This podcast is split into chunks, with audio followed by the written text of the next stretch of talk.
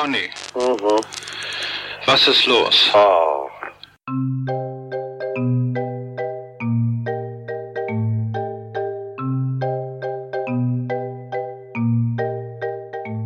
Der 25. April 1983 ist einer der wichtigsten, spannendsten, absurdesten und skurrilsten Tage der deutschen Pressegeschichte. Der Tag, an dem der Stern die Hitler-Tagebücher vorstellt.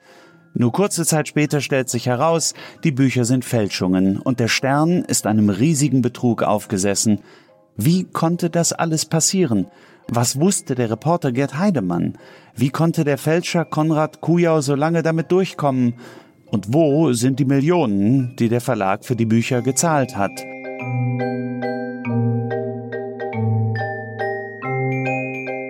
Wir sprechen mit Zeitzeugen, mit Experten, mit Sammlern. Wir haben die echten falschen Tagebücher wieder aus dem Tresor geholt und gelesen. Und wir hören exklusive Originalaufnahmen der Telefonate zwischen Gerd Heidemann und Konrad Kujau.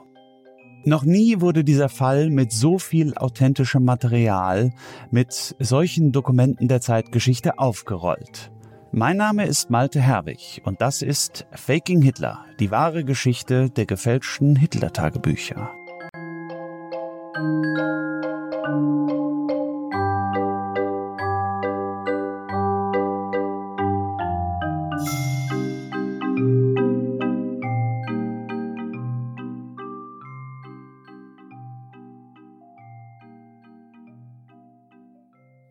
Goldgräberstimmung. Anders ist das nicht zu bezeichnen, was sich zwischen dem Fälscher Konrad Kujau und dem Sternreporter Gerd Heidemann mittlerweile abspielt. Das Geschäft läuft wie geschmiert. Noch dazu wird die Freundschaft zwischen den beiden Männern immer enger. Und Kujaus Legende über einen Lkw-Fahrer aus der DDR eignet sich vorzüglich, um immer wieder Aufschub zu kriegen, wenn er mit den Büchern noch nicht fertig ist. Über die nächsten Monate erfindet Kujau eine absurde Geschichte nach der nächsten. Denn so viel hat er schon kapiert. Heidemann ist viel zu vorsichtig, um unhöflich zu drängeln. Das bedeutet, der Fälscher kann sich Zeit lassen und muss sich erst dann sputen, wenn der Reporter so ungeduldig wird, dass es eng werden könnte. Das sind dann die Phasen, in denen Kujau Heidemann charmant umgarnt so wie zum Beispiel im Juli 1981. Die beiden kennen sich nun ein halbes Jahr. Heidemann hat bislang mehr als zwölf Tagebücher erhalten und wartet sehnsüchtig auf die nächste Lieferung.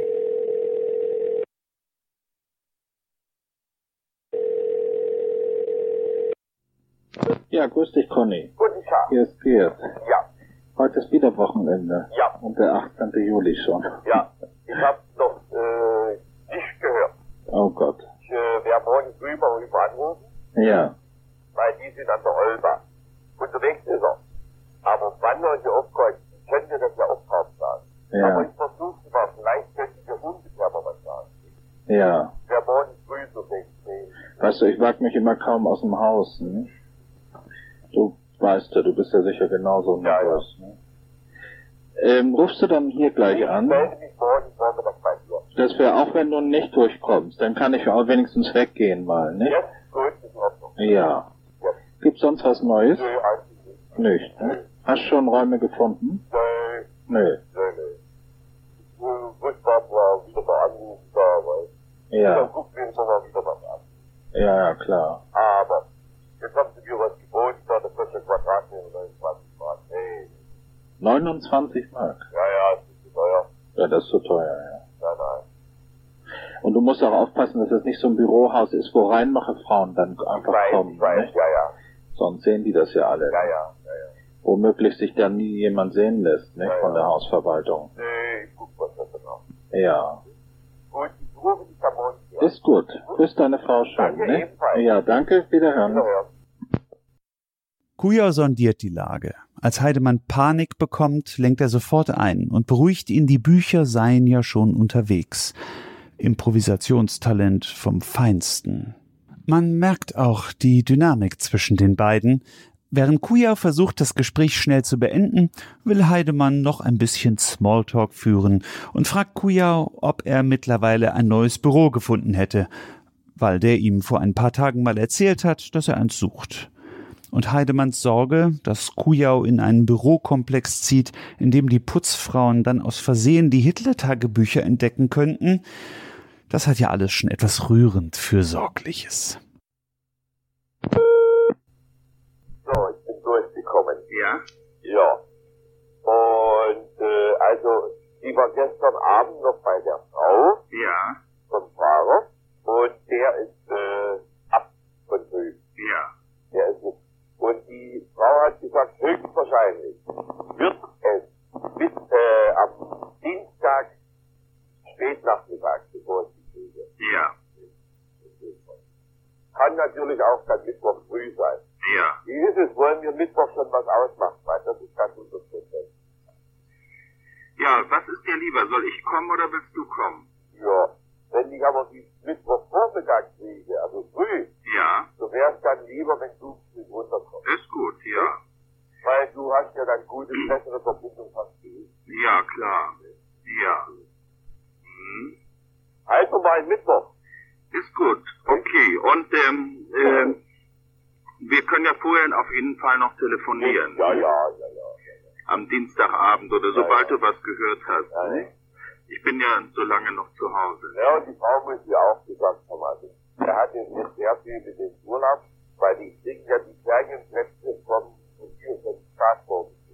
Ja. Und es sind sehr viele Fahrer jetzt in den Ferien. Ja. Und da muss er die ganzen Anzugtouren mit übernehmen. Da kommt kaum, der, der schläft direkt in seinen LKW. Ach so. Und das hat sie mir noch gesagt. Ja. Ja, ja. Na gut. Aber höchstwahrscheinlich ist wieder mal was verschwunden, aber nicht vom Aha. Nee. Nee, nee, was anderes ist, ist schon überfällig. Ja. Ja, ja, Wichtiges. ja, ja. Also Steuer, Steuer ist schon. Man kann es nicht anders sagen. Das ist ziemlich genial. Kujau erzählt Heidemann nicht nur, dass die Ware am Dienstag oder Mittwoch ankommt, ein Moment, in dem man einen Stein von Heidemanns Herzen fallen hört. Er sagt auch noch, dass der Fahrer etwas von ihm verbummelt habe. Wohlgemerkt nichts von Aha, aber etwas anderes, teures. Das hilft ihm in mehrfacher Hinsicht. Erstens wirkt die Geschichte realistischer, wenn auch mal was schief geht. Natürlich ohne dass der Kunde, in diesem Fall Heidemann, direkt betroffen ist. Und zweitens holt er seinen Kumpel Gerd so mit ins Boot. Gerd und Conny leiden ja beide unter diesem unzuverlässigen Fahrer. Das schweißt zusammen, auch wenn nur Conny weiß, dass dieser Fahrer gar nicht existiert. Man kann sich bildlich vorstellen, wie Kujau bis zur totalen Erschöpfung in seiner Fälscherwerkstatt schuftet und sich beeilt, um die nächsten Bücher endlich fertig zu schreiben. Bis Mittwoch muss er sie hergestellt haben, um sie Heidemann fristgerecht übergeben und die Beschaffungslegende aufrecht erhalten zu können. Gut, das wäre das. Ja, wir reden noch mal vorneweg. Ne? Ja, ist gut, Conny. Also wir halten Mittwoch. Mittwoch, ja. Okay. Okay. Hm, gut. Dann wünsche ich euch ein schönes Wochenende. Ja, wünsche ich euch auch. Bei uns regnet es wieder. Bei uns so. Bei euch auch. Und drüben haben sie 10 Grad Ja. und seit Freitag spätnachmittags hat es angefangen zu regnen, bis jetzt regnet es. Also 10 Grad hat man ja im Dezember auch. Ja. Und die haben 10 Grad, die haben eingeheizt. Oh, das ist ja wieder ein Sommer. Naja, hilft nichts. Wir müssen bald mal in die Karibik fahren, wenn Ja. alles gut über die Bühne gegangen ist. Also, Ne? Ja, wir Frau telefonieren schön. vorher noch. Ja, Dann klar. halten wir mal Mittwoch. Ist gut. Gut? Hm, gut. Gut, ja. Also, Also. wiederhören. Dankeschön. Bitte, wiederhören. Heidemann glaubt so sehr an diese Freundschaft. Jetzt will er sich schon zum gemeinsamen Karibikurlaub mit Kujau verabreden, wenn die ganze Sache über die Bühne gebracht ist. Und Kujau betont nochmal nachdrücklich den Mittwoch, damit auch alles klar ist. Ein paar Tage später dann das nächste Telefonat. Schaff's aus. Also, am Donnerstag früh kriege ich sie. Donnerstag früh. Ja, Okay. bis zum Mittag da. Ja, ist gut. So, jetzt habe ich den zusammengeschissen. Ja. Jetzt hat er zu mir gesagt, ja, ich wollte Ihnen sowieso sagen, ich möchte das nicht mehr machen. Jetzt muss ich den wieder unbedingt bestechen. Weil wir haben doch sonst keinen. Was gab's denn ansätzlich? Die brauchen wir mindestens ein halbes Jahr, bevor ich so was weiß. Ja. Jetzt habe ich denen aber gesagt, ja, ich kann nichts dafür und so. Ich werde das sowieso nicht mehr machen, aber das kriege ich noch wieder hin. Sonst muss, ich meine, ich kann doch rüberfahren. Ja, ja. Und kann es doch holen. Aber für mich ist das überhaupt kein Problem. Ja. Du brauchst denen noch nicht zu erzählen drüben deinen Verwandten, wer ich bin. Sagst, ein sehr guter Freund von dir kommt, Ja, hol das.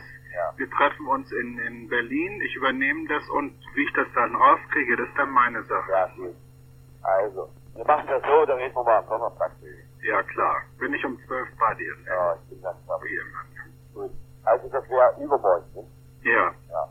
Mittag Ich meine, ich 12. kann sonst auch äh, Dienst, äh, Mittwochabend schon kommen. Dann Ja, ein bisschen mehr ja, Zeit. Ich muss ja sowieso die erst abholen. ne? Ja. Bislang Donnerstag Mittag. Nur ich wollte dich ja bitten, dass du dann aus deinem Tresor mal die Briefe und so alle rausnimmst. Ich kann dir doch dafür dann 50 extra geben. Ja, gut. Ne? Ja, also. Sehen wir uns am Donnerstag wieder. Ja. Okay, ich bin im Laden und wieder. Ist gut, ja. Hm? Weißt du denn, wie viele es sind? Ich weiß es noch nicht. Aber weiß noch nicht. Nee. Na, okay. Also, wenn, wenn äh, normalerweise unterwegs sind, sechs. Hat sie ja mir gesagt. Ja, aber der hat nichts gesagt. Nee, unterwegs sind sechs.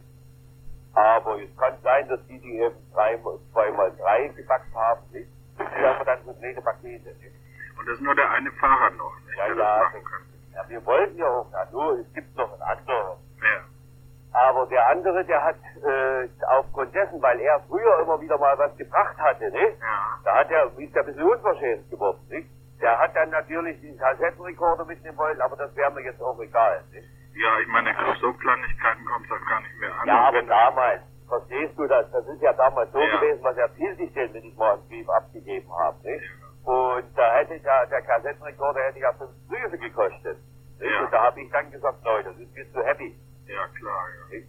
Weil der, das ist doch jetzt, äh, da können wir den anderen nämlich aufnehmen. Weil der ist teilweise, ich weiß es ja nicht. Gut, ich werde jetzt erstmal mit dem reden, am Donnerstag früh rede ich mit. Und ich bin selbst dann, wenn du ihm 1000 Mark gibst für den ja, ja, das will ich ja auch. Gerade habe ich zu meiner Edith hier gesagt. Ja. Der ich tausend dazu stecke. Ja. Ich, da muss er jetzt dieses, äh, ich habe ihn ja nicht beleidigt, ich habe ja nur gesagt, Mensch, jetzt hinter mir sitzen ja alle wie auf Kohlen. Ja, genau. Also nochmal einen Tag warten. Dann ist endlich Bescherung. Kuya scheint nicht so schnell voranzukommen, wie er denkt. Dabei ist es raffiniert, wie er die Anzahl der zu erwartenden Bücher gleich hochschraubt auf sechs. Im selben Atemzug aber merkt, dass das vielleicht etwas viel sein könnte und er einen Ausweg braucht. Also schiebt er hinterher, dass er aber nicht weiß, wie viele da immer zusammengepackt seien und er von drei Tagebüchern pro Paket ausgeht. Auch die Geschichte um den Lkw-Fahrer wird immer abenteuerlicher. Und so langsam dämmert es einem, dass Kuya vielleicht gar nicht so schlau war, sondern einfach eine Gabe hatte, so ein Münchhausen-Talent. Wie er seine Geschichten hier im Brustton der Überzeugung vorträgt, das lässt einem beim Zuhören gar nicht daran zweifeln. Sogar wenn man das heute, fast 40 Jahre später, hört und weiß, dass das alles nur Hirngespinste sind. Man sieht trotzdem den meckernden Fahrer vor sich.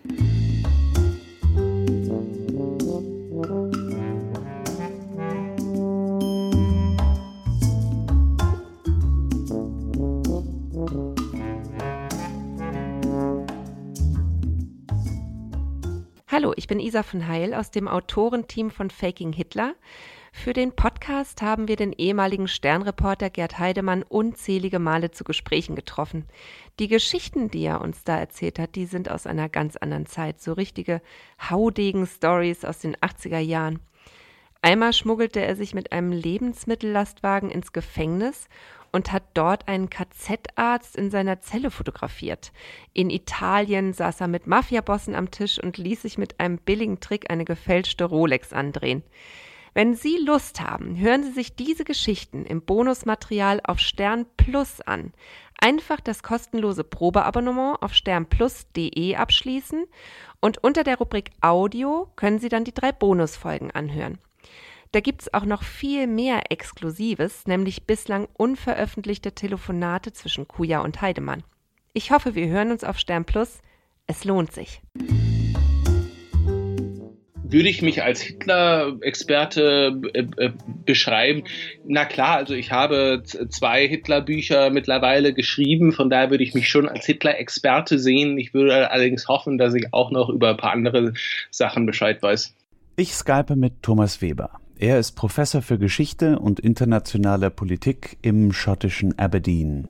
Ein Historiker, der viel zu Hitler forscht und sich auch mit den Hitler-Tagebüchern beschäftigt hat. Von ihm erhoffe ich mir eine wissenschaftliche Einordnung sowohl des heutigen Bildes von Hitler in den Medien als auch der Bedeutung des Skandals in der Hitlerforschung.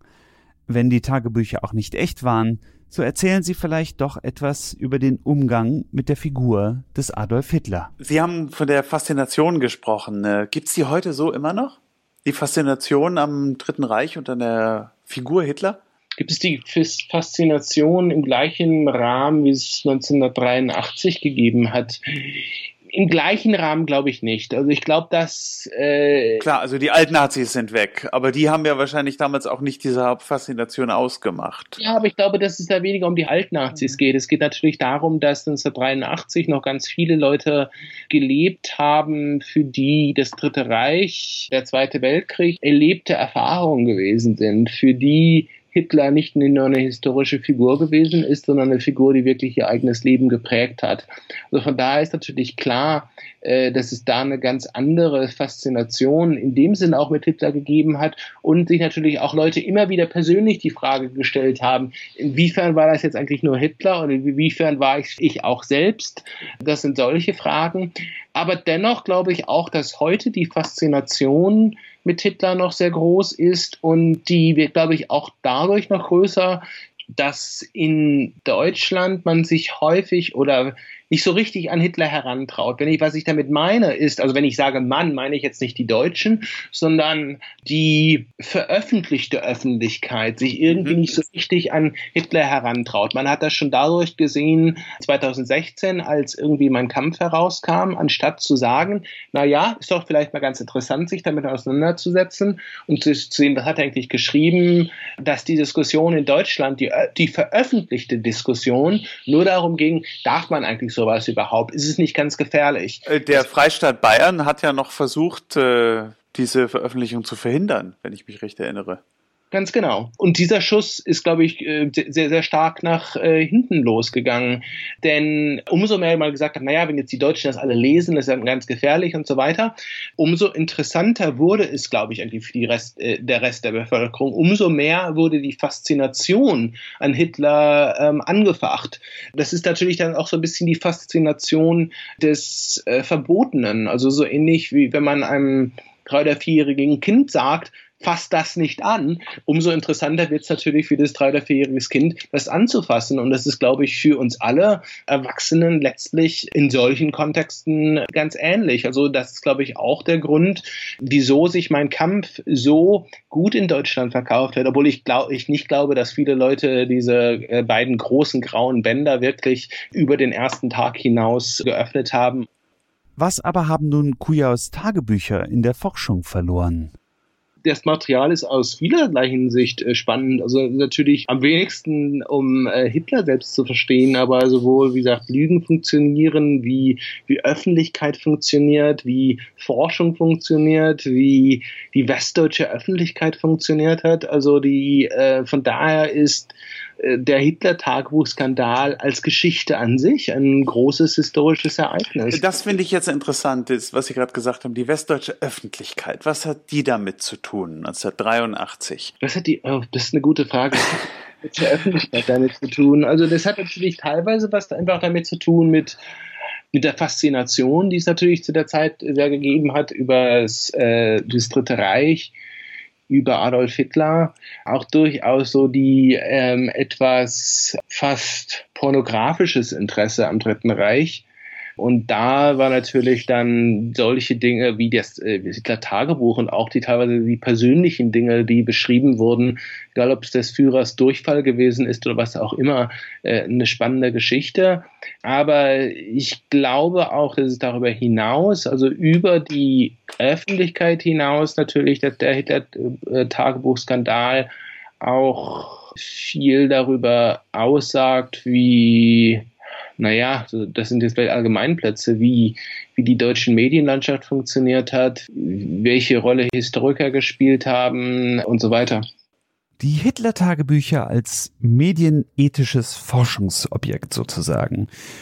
Das ist eine ziemlich spannende Diskussion auf der Metaebene. Denn eins ist klar, das Gespann Heidemann-Kujau hat Geschichte geschrieben aber eben nicht die des Nationalsozialismus, sondern die größte Skandalgeschichte der deutschen Medien. Wie denkt Weber, habe ich ihn gefragt über unsere Protagonisten. Was denkt er über Gerd Heidemann? ist ein wahnsinniger Fuchs, wenn es um Dinge geht, sie einzuordnen. Äh, äh, nein, ich meine, er ist ein wahnsinniger Fuchs, wenn es darum geht, neue Dinge zu finden. Seine größte Talent ist Vertrauen oder war Vertrauen mit Leuten aufzubauen und dadurch auch an Geschichten, an Materialien, an Fotogelegenheiten zu kommen.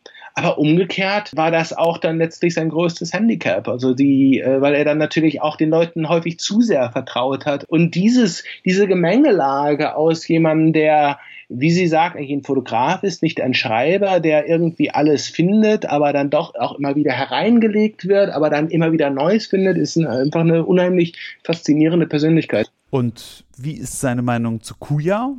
Ich finde es absolut faszinierend, wie er es gemacht hat. Letztlich war es natürlich auch dieser Technik und diesen wahnsinnigen Arbeitsleistung, Arbeitspensum von Kujau geschadet, dass so viele Leute darauf reingefallen sind. Wie ich ja vorhin schon gesagt habe, als erstes stellt man ja normalerweise als Historiker erstmal normale Quellenkritik und auch normale Wahrscheinlichkeits- und Plausibilitätsüberlegungen an. Und da haben natürlich auch damals einige Historiker gesagt, das kann einfach schon keine Fälschung sein, denn niemand würde so blöd sein, so detailliert irgendwie sich die Sachen aus den Finger zu saugen und niemand konnte sich richtig so vorstellen, dass tatsächlich jemand wie Konrad Kujau vorgegangen ist. Die halb wissenschaftliche, halb persönliche Einschätzung von Heidemann und Kujau. Interessant, wie gleichzeitig begeistert und distanziert Weber über die beiden Protagonisten spricht. Heidemann als Opfer seiner selbst und Kujau als das geborene Schlitzohr. Bleibt eigentlich nur noch die Königsfrage an einen Wissenschaftler, der seit Jahren in Sachen Hitler forscht. Wären die Tagebücher, wäre dieser Hype so heute noch möglich? Könnten sich nochmal so viele Menschen irren und auf Fake News vom Führer reinfallen? Genug gefälschte Hitler-Aquarelle sind ja wohl noch im Umlauf. Ähm im Prinzip ja. Also ich meine, gut, äh, im, im konkreten Fall von Hitler Tagebuch würde ich sagen, dass ich die Vorstellung, dass Hitler wirklich ein Tagebuch, jetzt äh, nicht irgendwie mal ein paar Notizen oder so, sondern wirklich ein ausformuliertes Tagebuch geschrieben hat, würde ich zumindest aus der, aus dem Wissen des, des Jahres 2018 für äußerst unwahrscheinlich oder eigentlich unmöglich halten, weil letztlich Hitler doch jemand gewesen ist, der sich zwar einerseits irgendwie über Schreiben definiert hat, der sich schon lange, bevor er überhaupt was geschrieben hat, als Schriftsteller bezeichnet hat, der ja tatsächlich zumindest schon mal mein Kampf und das zweite Buch, vielleicht auch noch dieses, äh, noch dieses äh, Buch 1923 geschrieben hat, aber doch jemand, der sich immer wieder auch äh, der durchaus auch graphophob gewesen ist, der sich schwer getan hat mit dem Schreiben. Also von daher würde ich es einfach äußerst unwahrscheinlich halten, dass Hitler Tagebuch geführt hat. Dennoch würde ich sagen, äh, kommt es darauf an, auf den Kontext, wo, wenn mir was gezeigt wird. Also ich, ich würde mit Sicherheit die Sache äh, prüfen lassen und man natürlich kommt darauf an, wer es einem anbietet, äh, auch ob die Person willens ist, äh, sich an der, äh, daran zu beteiligen, auch finanziell zu beteiligen. Solche Sachen sind ja nie, nie günstig, aber im Zweifelsfall würde ich auch vorsichtig sein.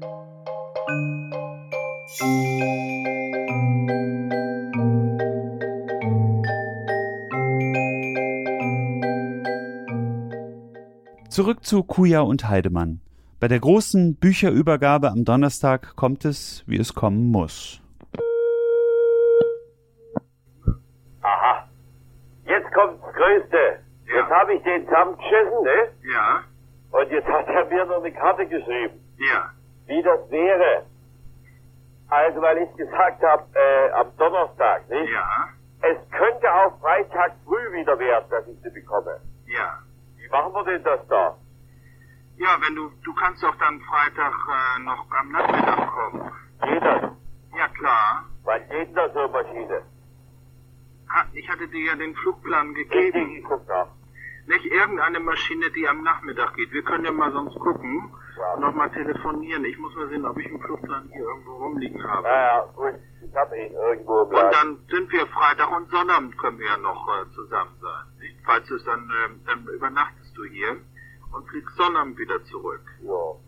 Das geht doch gut. ja, gut, also. Ja, Nee. ja, dort. Denn ich reise ja erst am Sonntag ab. Ach so. Ja, Ja, also. das geht gut. Gut, also, weil er hat gerade wieder, gerade habe ich jetzt, bin ich gerade nach Hause, lese ich die Karte. Ja. Äh, es könnte sein, wenn er es nicht schafft, dass das erst am Freitag Vormittag äh, übergeben könnte. Ja, naja, das reicht ja noch. Gut, Nö, Gut, also, ich habe gedacht, du wolltest Freitag zu tun. Nö. nö. Oder wenn du es nicht schaffst, komme ich wieder um, am bin zwei Freitag um zwölf bei dir. Okay. Kann ich auch machen. Also, wir verbleiben so. Wir, äh, ich erfahre ja das, wenn er jetzt die Grenze wieder überfährt Ja, und ich melde mich sofort bei ja, ist gut. Ja. Nicht, dann kannst du dir noch überlegen, wenn du keine Lust haben haben solltest zu kommen. Ja, also ich, äh, wir machen das so. Ich hätte ja schon mal wieder Lust, ne? Ja. Aber wenn der Stress zu groß wird, dass ich sie jetzt wieder bei Heilbronn oder bei Geppingen holen muss Ja, und ich würde die Mittagsmaschine dann nicht schaffen, ja, weißt du, darum sage ich ja zu dir immer, halte mal mit der Wirtschaft und so. ja. Heißt, dass du da nicht da drin wartest und so. Dann äh, machen wir das aus, dass du diesmal nochmal kommst. Dann Und dann kommst du nächstes Mal. Dann Ja, sind wir ja. auch schon in den neuen Wohnungen. Ist ein schöner auch. Ach ja. so, Nicht, denn jetzt sind wir ja noch mitten im Umzug. ach so. Gut, so, wir verbleiben so, ich gebe Bescheid. Ist gut. Ich kann ja vorsorglich mal einen Platz auf, äh, an, auf der 12 Uhr Maschine buchen, damit ich am Freitag auf jeden Fall auch hinkomme Ja, und abends zurück oder mit der Nachmittags zurück. Ja. Und dann machen wir das diesmal noch so, nicht? Ich gebe dir dann alles, was, was du kriegst und ähm, Kujau läuft die Zeit davon. Er muss liefern. Allzu viele Ausreden, wo die Bücher denn bleiben, kann er selbst dem gutgläubigen Heidemann nicht mehr auftischen. Der wiederum drängt Kujau in die Ecke und scheint es nicht einmal zu merken. Aber all seine Vorschläge, wie und wann man sich treffen könnte, sind so logisch und einleuchtend, dass Kujau aus der Zange nicht richtig rauskommt. Hat er sich verkalkuliert? Dauert das Fälschen länger? Leidet er gar unter einer Adolf Hitler Schreibblockade? Oder war er einfach nur faul? Eins steht fest. Nächsten Freitag muss er endlich liefern. Egal wie. Ja, Namfali Blank Heidemann. Ist Conny da? Er ist nicht da. Weil er mich heute anrufen wollte. Ach so. Wissen Sie denn, ob er schon äh, was gehört hat? Ja. Na, wenn er kommt, kann er mich ja noch anrufen. Auch wenn es spät ist, das macht nichts. Dann bin ich beruhigter, dann kann ich besser schlafen, ne? Geht's ihm gut sonst? Kujau, das Phantom. Jetzt bekommt Heidemann ihn nicht mal mehr an die Strippe. Man muss eine Story schon verdammt wollen, wenn man nach so einem Katz-und-Maus-Spiel immer noch dranbleibt, wie Heidemann. Sie sind ja, äh, also wir reden jetzt über das Jahr 1981, als Sie Kujau kennenlernten. Sie sind äh, ein Reporter, der um die ganze Welt gereist ist. In wie vielen Kriegen waren Sie zu dem Zeitpunkt? 13. 13 Kriege haben Sie erlebt und äh, darüber berichtet. Äh, Sie sind ein guter Menschenkenner. Wie konnte es sein, dass Sie gegenüber diesem Mann so gutgläubig waren von Anfang an? Ist ungewöhnlich. Ja, natürlich. Ärgere ich mich doch immer noch drüber, dass da das völlig versagt hat. Ne? Warum hat es versagt? Haben Sie sich das jemals Weiß ich gefragt? nicht. Nö, weil er so immer so lustig tat und bescheiden im Grunde. Wenn wir mal in, ganz selten war das mal, dass wir essen gingen in Stuttgart, dann hat er so das Billigste bestellt, meist nur eine Bratwurst, nicht? Und äh, äh, also jedenfalls hatte ich überhaupt kein Misstrauen ihm gegenüber, auch noch am Schluss nicht, als ich das als Fälschung rausstellte. Das geht ja aus dem letzten Telefonat hervor, ähm, am 9. Mai. Da habe ich dem ja immer noch äh, äh, vertraut irgendwie. Ich, da, Sie haben ja weil er auch dann vorher in den Telefonaten mir gesagt hat, seine Verwandtschaft sei schon verhaftet worden, sein Bruder sei auf der Insel Rügen interniert worden und so weiter. Also ich wollte ihn ja immer nur schützen. Ne? Sie haben bis zuletzt daran geglaubt, nicht wahr? Ja. ja. Was wieder einmal beweist, dass Journalisten nicht einfach nur einer Quelle Glauben schenken sollten. Vertrauen ist gut, Kontrolle wäre besser.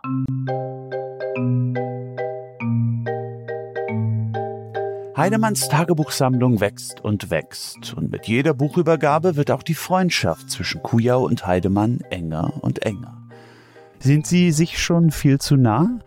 Und wo sollen sie denn eigentlich genau herkommen, diese Aufzeichnungen des Führers? Nächstes Mal bei Faking Hitler.